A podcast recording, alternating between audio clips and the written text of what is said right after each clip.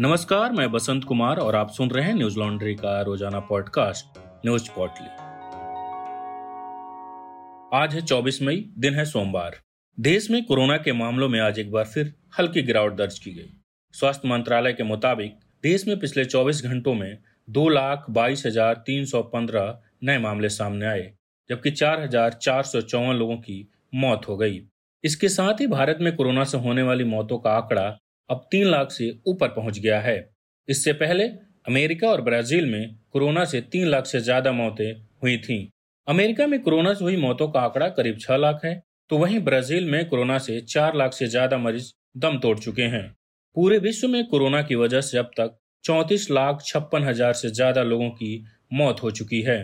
रविवार को हरियाणा और दिल्ली की सरकारों ने अपने राज्यों में लॉकडाउन को 31 मई तक बढ़ा दिया।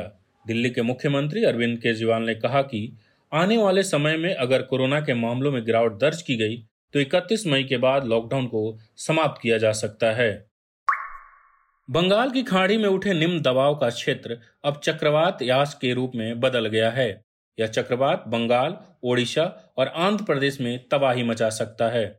मौसम विभाग का कहना है कि यास तूफ़ान की वजह से आज आंध्र प्रदेश में बारिश होगी। इस दौरान हवाएँ 180 किलोमीटर प्रति घंटे की रफ्तार से चल सकती हैं।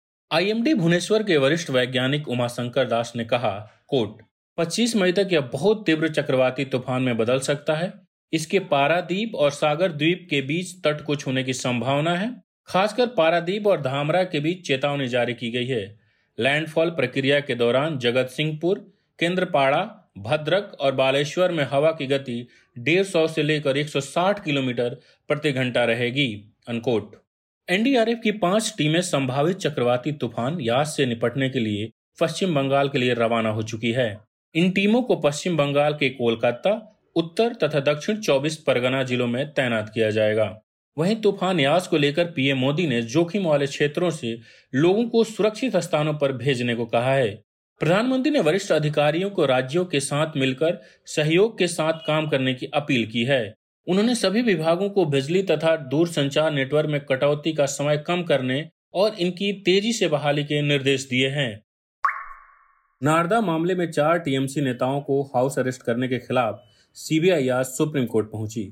बता दें कि कोलकाता हाई कोर्ट के कार्यवाहक मुख्य न्यायाधीश राजेश बिंदल और न्यायमूर्ति अरिजीत बैनर्जी की पीठ ने चारों नेताओं को जमानत दे दी थी और साथ में आदेश दिया था कि गिरफ़्तार किए गए चारों टीएमसी नेताओं को नजरबंद रखा जाए और इन्हें सभी चिकित्सा सुविधाएँ दी जाए। साथ ही हाईकोर्ट ने यह भी कहा था कि नेताओं की जमानत अर्जी पर तीन सदस्यीय पीठ सोमवार को सुनवाई करेगी। साल 2016 में बंगाल में विधानसभा चुनाव से पहले नारदा स्टिंग टेप का खुलासा किया गया था। ऐसा दावा किया गया था कि यह टेप साल 2014 में रिकॉर्ड किया गया इसमें टीएमसी के मंत्री, सांसद, विधायक और कोलकाता के मेयर को कथित रूप से काल्पनिक कंपनी के प्रतिनिधियों से रकम लेते हुए दिखाया गया था। यह sting operation Narada news portal के सीईओ मैथ्यू सैमुअल ने किया था। साल 2017 में कोलकाता हाई कोर्ट ने इन टेप की जाँच का आदेश सीबीआई को दिया था।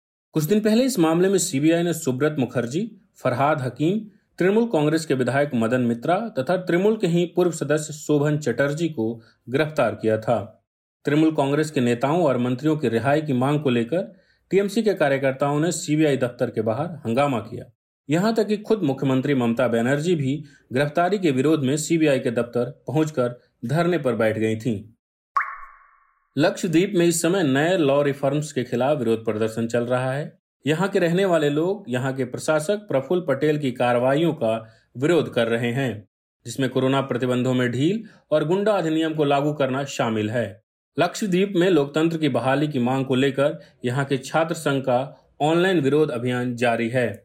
इस पूरे मामले पर केरल के राज्यसभा सांसद एलाराम करीम ने राष्ट्रपति को पत्र लिखकर पटेल को तत्काल वापस बुलाने का अनुरोध किया है।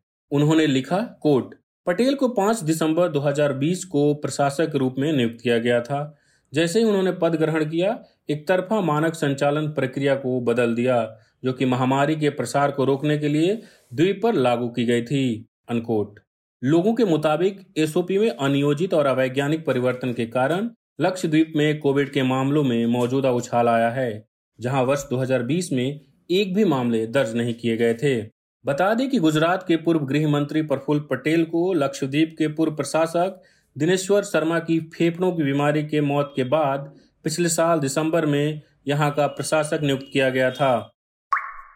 बेलारूस के राष्ट्रपति अलेक्जेंडर लुकासेंको ने एथेंस से विलियमसन शहर जा रहे रियान विमान को अपने लड़ाकू विमान के ज़रिए जबरन मिस्क एयरपोर्ट पर लैंड करने के लिए मजबूर कर दिया। न्यूज़ एजेंसी एएफपी के मुताबिक बेलारूस ने इस फ़्लाइट को मिस्क में इसलिए उतारा क्योंकि इसमें एक पत्रकार सवार था, जिसका नाम रोमन पोतसेविच है। विमान लैंड होते ही रोमन को गिरफ़्तार कर लिया गया। दरअसल 24 साल के पत्रकार रोमन ने पिछले दिनों पोलैंड की न्यूज़ एजेंसी नेक्स्टा के लिए काम किया था। इस एजेंसी ने पिछले साल बेलारूस के राष्ट्रपति एलेक्जेंडर लुकासेको के खिलाफ विरोध के वीडियो दिखाए थे। प्रोत्साविक के खिलाफ बेलारूस में आपराधिक मामले दर्ज किए गए थे। उन पर दंगे भड़काने के भी आरोप लगे थे।